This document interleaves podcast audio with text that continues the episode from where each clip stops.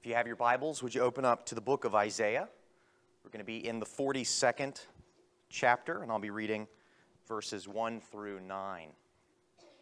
I'll read it, and then I'll pray for the Lord's blessing upon his word. Isaiah 42 Behold, my servant, whom I uphold, my chosen, in whom my soul delights. I have put my spirit upon him. He will bring forth justice to the nations. He will not cry aloud or lift up his voice or make it heard in the street. A bruised reed he will not break, and a faintly burning wick he will not quench. He will faithfully bring forth justice. He will not grow faint or be discouraged till he has established justice in the earth, and the coastlands wait for his law. Thus says God the Lord, who created the heavens and stretched them out, who spread out the earth and what comes from it, who gives breath to the people on it and spirit to those who walk in it. I am the Lord. I have called you in righteousness. I will take you by the hand and keep you. I will give you as a covenant for the people, a light for the nations, to open the eyes that are blind, to bring out the prisoners from the dungeon, from the prison those who sit in darkness. I am the Lord, that is my name. My glory I give to no other, nor my praise to carved idols. Behold, the former things have come to pass, and new things I now declare. Before they spring forth, I tell you of them. Let's pray.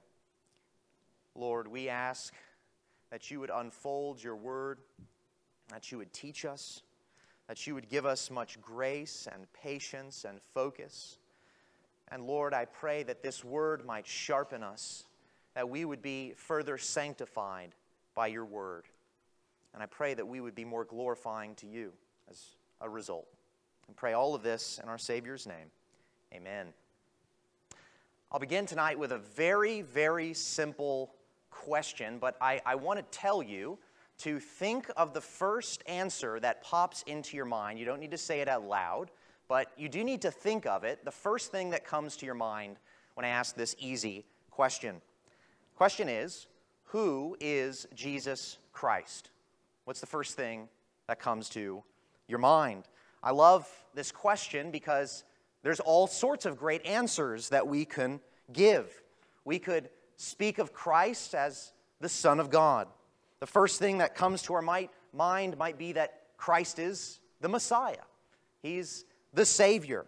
Some of us might say, well, He's the King of glory. He's the Lord of all of the universe. Some of us might take a different route and say, and think first to ourselves, well, He's the sacrifice of God. He's the priest of God, the mediator of God. Others might take a little bit of a different route and think to themselves, well, Christ is the friend of sinners. He's the humble servant of God. You see, there's all sorts of answers we could give. He's a lion, he's a lamb. And while all of these are right answers in and of themselves, the interesting thing is that one of those answers, to the exclusion of all of the other answers, you come up with a false Christ. You come up with a unbiblical Jesus. And this presents a temptation to the church at all times, a temptation to narrowly view Jesus Christ, to limit who he is, to focus only on very particular characteristics and roles and actions of Jesus Christ. And really, this is a temptation because we're tempted to pick the attributes that we think are most important, the works of Christ that we value most of all, the, the attributes that we think are the greatest in Christ. And there's only one solution to this temptation we have to go back to the scriptures. And then we have to go back again. And then we go back again. And we do this all throughout our life. Why? Because we're letting Scripture inform our understanding of who Christ is. We're taking out our own thoughts and they're being replaced simply with what the Scriptures say about Jesus Christ. The servant songs of Isaiah are one of the best places that we can go to in the scriptures to get this basic idea of who Christ is. They're a wonderful place to go to see Christ displayed in all of his brilliance, in all of his wonder. Now, you might be wondering to yourself, what are the servant songs? Well, there's four of them. They find, we find them in the book of Isaiah, particularly in the second half.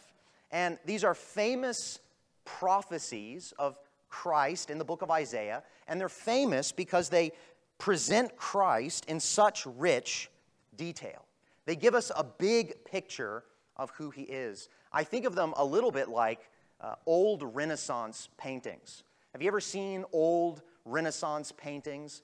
They're big, big portraits, big paintings. And when you look at them, there's all sorts of different characters in them. And there's all sorts of different focal points. There's different places that your eyes can look to, and you can see different movements and different actions and different landscapes and different uh, people and animals and all sorts of things going on just in one painting. And it's brilliant, it's incredible, it's rich, it's dynamic. There's a sense in which these servant songs are a lot like that. They're snapshots that when we see them, we take in a full breadth of who Christ is. That's what makes them so wonderful. Well, the first servant song is what we're going to be studying tonight.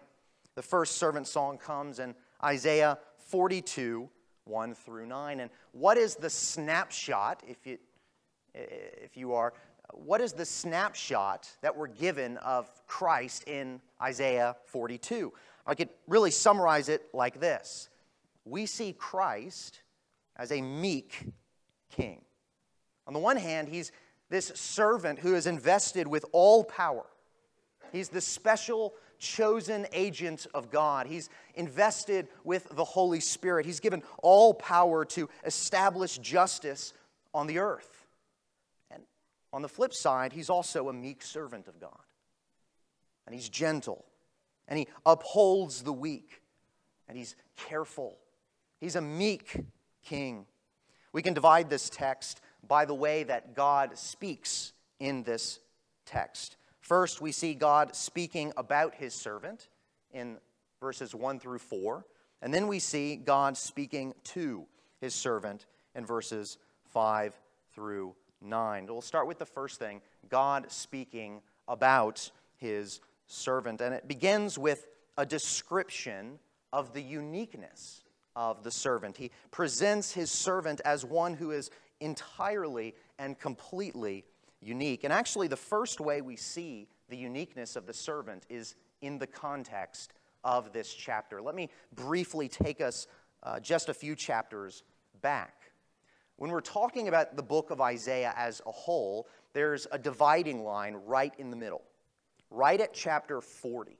And from chapter 40 on to the end of the book, chapter 66, there is a great level of detail where God is outlining the master plan of salvation. All of the servant songs, for example, are listed in this second half.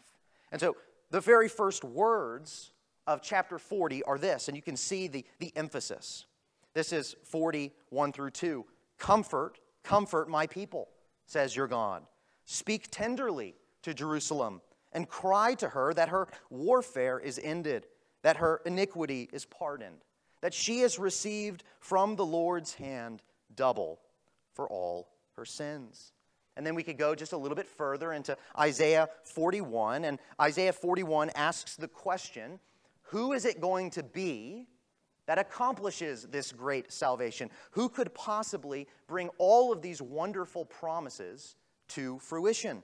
And right at the end of chapter 41, God asks, sort of rhetorically, if perhaps the idols of the world, if all of the other so called powers of this universe could ever accomplish the great and glorious plans that He has for salvation. Look with me at verse 27 through 29 in chapter 41. This is right before chapter 42 begins. God says, I was the first to say to Zion, Behold, here they are.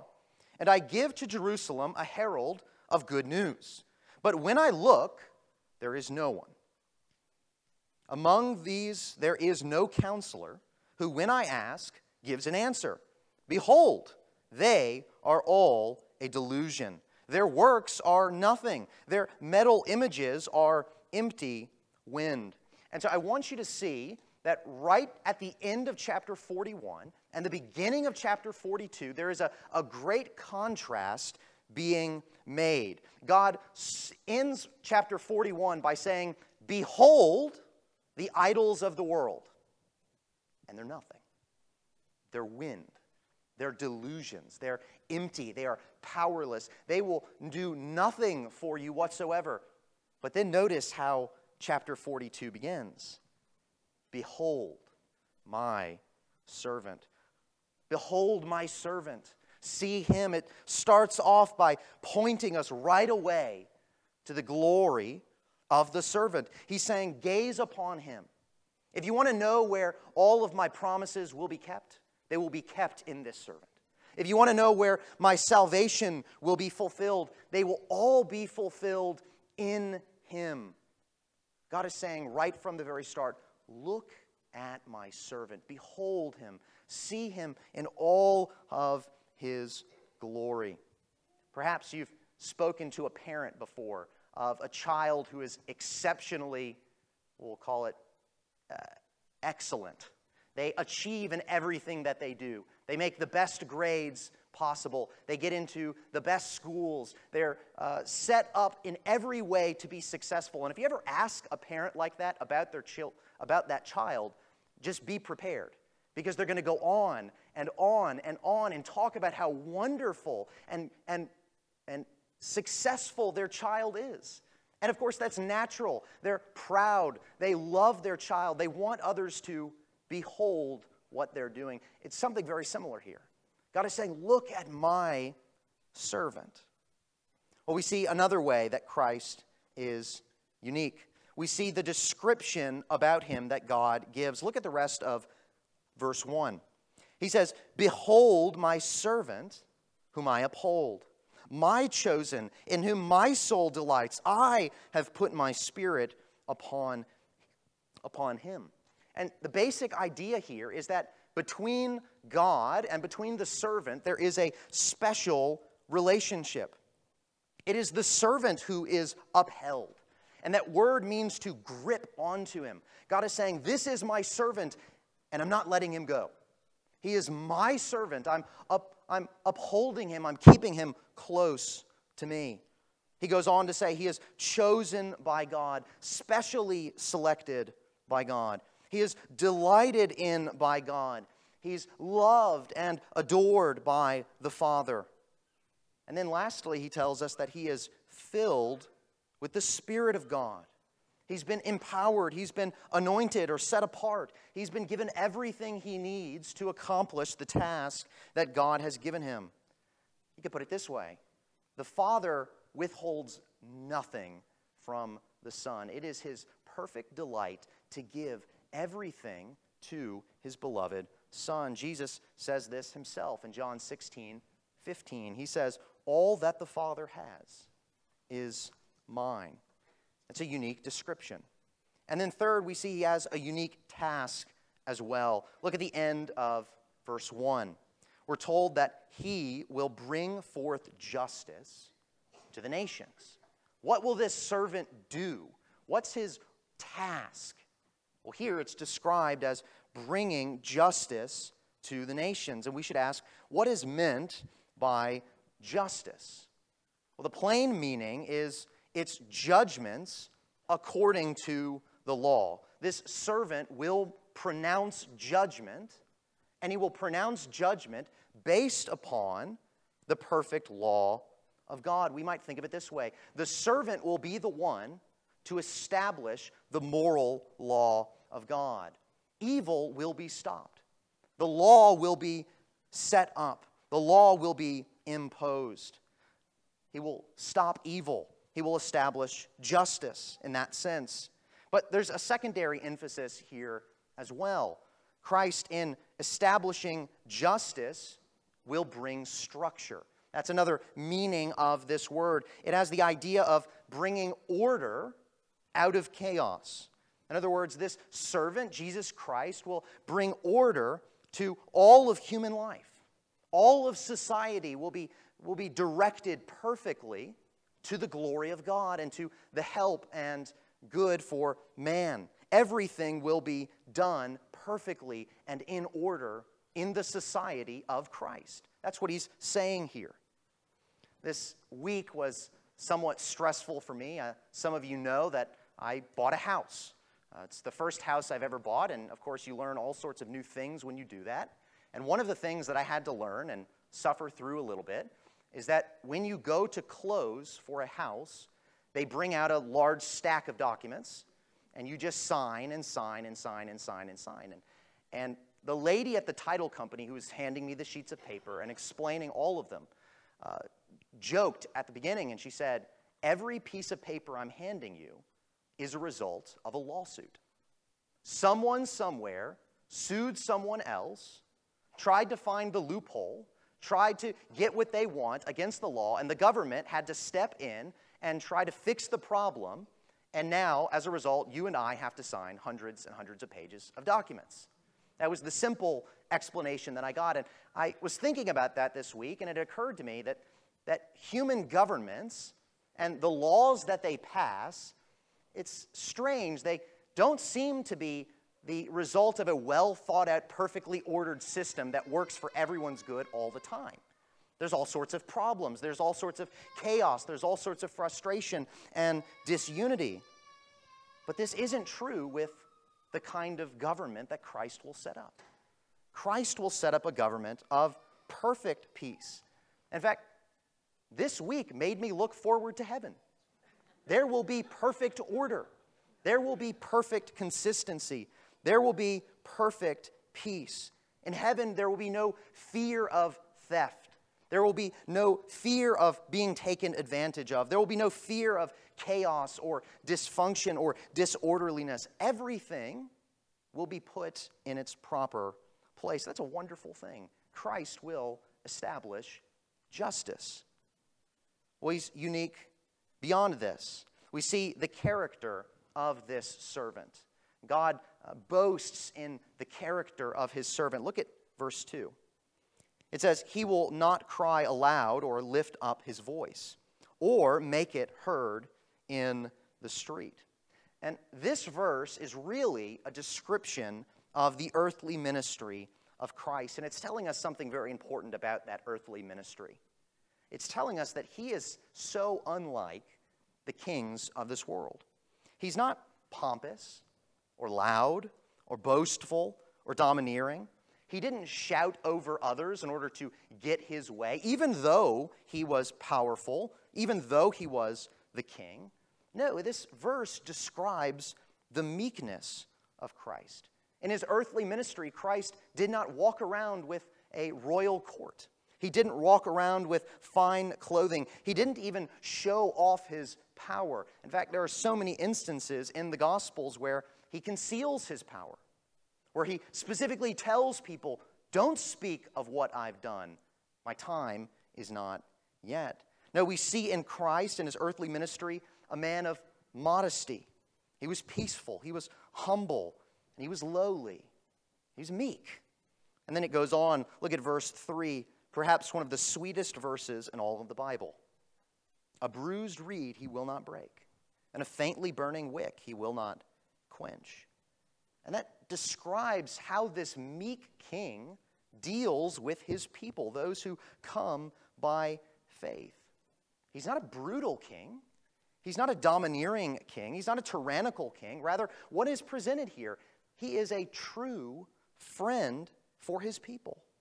He shows gentleness, he shows special care, he shows patience and tender love for those that are called by his name. And this is so important for us to understand about our Savior.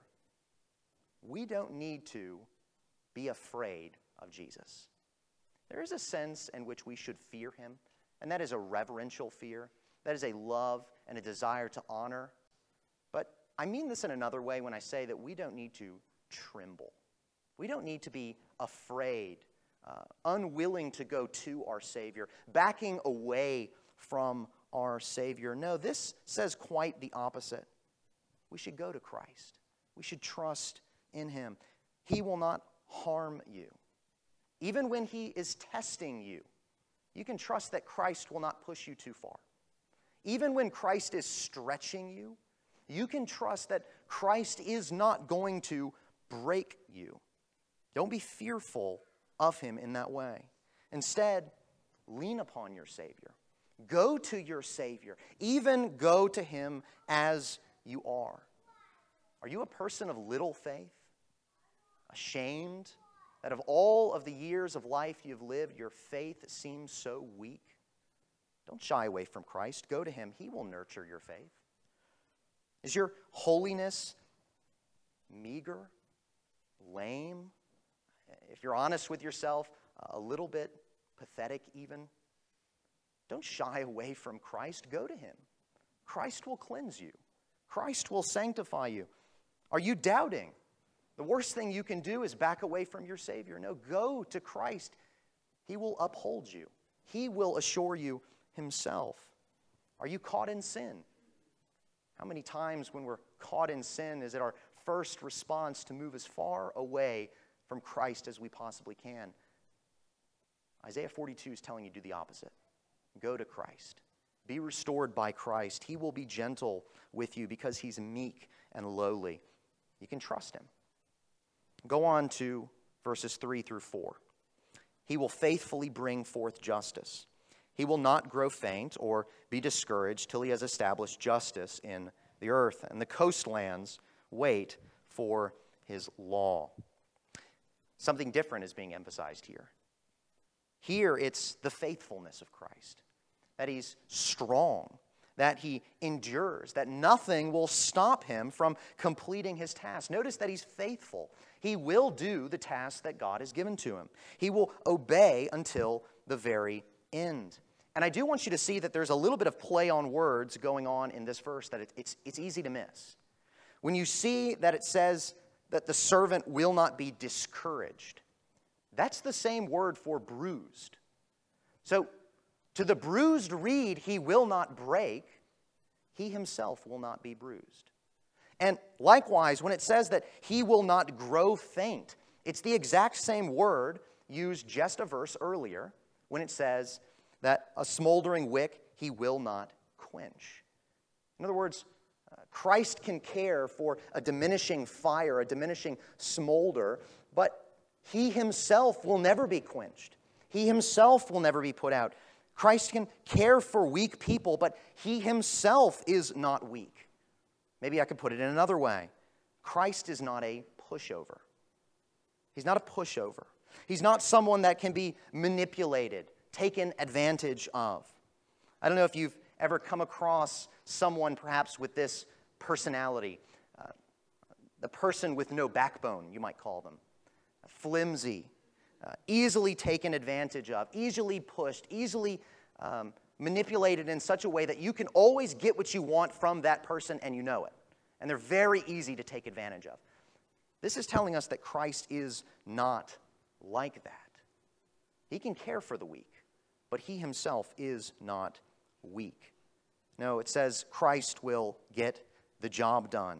He will establish justice. And uh, look just at the end of that verse, it says that even the coastlands wait for his law. That's a uh, particular way of saying even the people in the farthest reaches of the world, the people you don't know, the people you don't even know that you don't know, they will be touched by the work of Christ. Nothing will stop him. Nothing will move him off course. The whole world will know the purpose of the servant. Do you see how dynamic this Christ is? That he has all power, and yet he's also humble. That he's strong, yet at the same time he's gentle with his people. That he's devoted to his mission, yet at the same time he still cares for his people. This is the Christ that you serve. He's the Christ who is both strong and gentle as well. Well, that's the first point, and I have a shorter second point. It's God speaking to the servant. That was God speaking about the servant. Now it's God speaking to the servant. And in this second section, verses 5 through 9, God is confirming the servant, confirming him in his mission and in, in his identity and work. And he does so in three different statements. And you'll notice that each of these statements begins by God declaring his name, as if stamping his approval on each one of these three statements. The first statement comes in verse 5. It says, Thus says God the Lord, who created the heavens and stretched them out, who spread out the earth and what comes from it, who gives breath to the people on it and spirit to those who walk in it. And the focus of this first statement of God is on God's creation. Not just his creation, but also his providence, that he doesn't just make all things, he sustains all things. And what is the implication here? God has created all life. He's the God of all life. Therefore, his plan of salvation concerns all life. His plan of salvation is much broader than Israel itself. His servant will be sent out to the, the farthest reaches of the world itself. But then notice the second statement God makes in verses 6 through 7. He says, I am the Lord. I have called you in righteousness. I will take you by the hand and keep you. I will give you as a covenant for the people, a light for the nations to open the eyes that are blind, to bring out the prisoners from the dungeon, from the prison, those who sit in darkness. If the first statement focused on God as creator and sustainer, here the focus is on the goodness of God's plan of salvation. He first says that He has called you, talking to the servant. He has called the servant in righteousness. That is, he's called the servant for a holy work, for a righteous work, for a good and sweet and necessary work. And then he goes on to say that this servant will be given as a covenant. And we might wonder, what does it mean? How can someone be a covenant? And I think the idea is this your salvation is bound up in a person, that Jesus himself is our salvation. That's why the doctrine of union with Christ is so important because we are united to our mediator. That's what is going on here. God is mediating a covenant through this servant. Every person who will be saved will come to God on the basis and through the servant of God. Jesus himself affirms this in Luke 22 there when he institutes the Lord's Supper. I'll just read you these words, which are so familiar, but we see how valuable they are in light of Isaiah 42. It says, And he took bread, and when he had given thanks, he broke it and gave it to them, saying, This is my body, which is given for you. And likewise the cup, after they had eaten, saying, This cup is poured out for you, is the new covenant in my blood.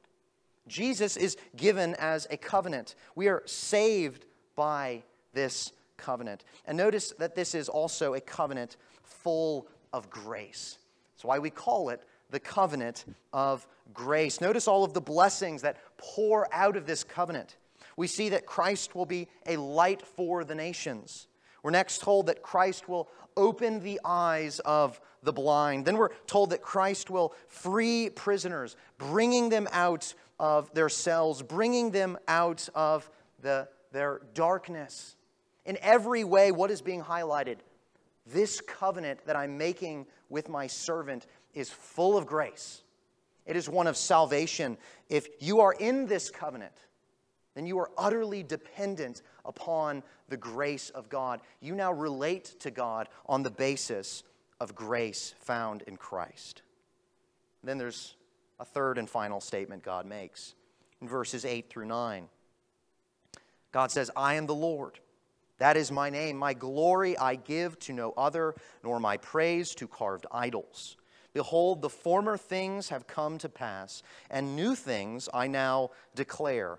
Before they spring forth, I tell you of them. The first statement focuses on God as creator, sustainer. The second focuses on the salvation of God. And this third statement focuses on the glory of God. What's the main idea here?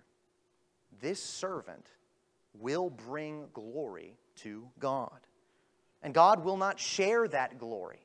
He will not share that glory with the idols of this world. He will receive the full glory that is due his name by the work of this Savior, by the work of this servant. And we need to see that this is really the goal of salvation in the first place. The goal, the end, is the glory of God. Do you often wonder why you were saved? It's wonderful to be saved. It's marvelous to know the grace of God. Why? It's so that you would marvel at God's grace, that you would look to Him and be stunned that a God as holy and righteous as He would, before the foundation of the world, set His love upon you and then send His Son to die on a cross to redeem you from your sin. Brothers and sisters, we need to be stunned at the grace of God. And we need to give glory to God as a result. The purpose of our salvation is that we would be a people overflowing with praise, overflowing with joy and thankfulness in Christ, and to give all of that glory to God. I love Philippians 2. It affirms this very truth for us. It says, So that at the name of Jesus every knee should bow in heaven and on earth and under the earth, and every tongue confess that Jesus Christ is Lord, to the glory of God the Father. It all ends with God. It all comes to the glory that God is due. That is why we are saved. That is why the servant is here. That is why God is working to bring himself glory. And so when you bow the knee to Christ, what are you doing? You're glorifying your Maker and your Sustainer. This is the servant of the servant song. What do we see about him? He's God's chosen instrument. He's full of the Spirit. He's immovable and powerful. He's faithful until the very end. And wonderfully, he's also gentle and meek and patient and so kind with us. And what will he end up doing? He will bring God all the glory. Do you want to see God glorified? Then put your faith into Christ. Bow the knee to the servant. Honor him. That's how you will glorify God. Do you want to see God praised? Then follow after his incredible servant. Behold the servant of God. Let's pray.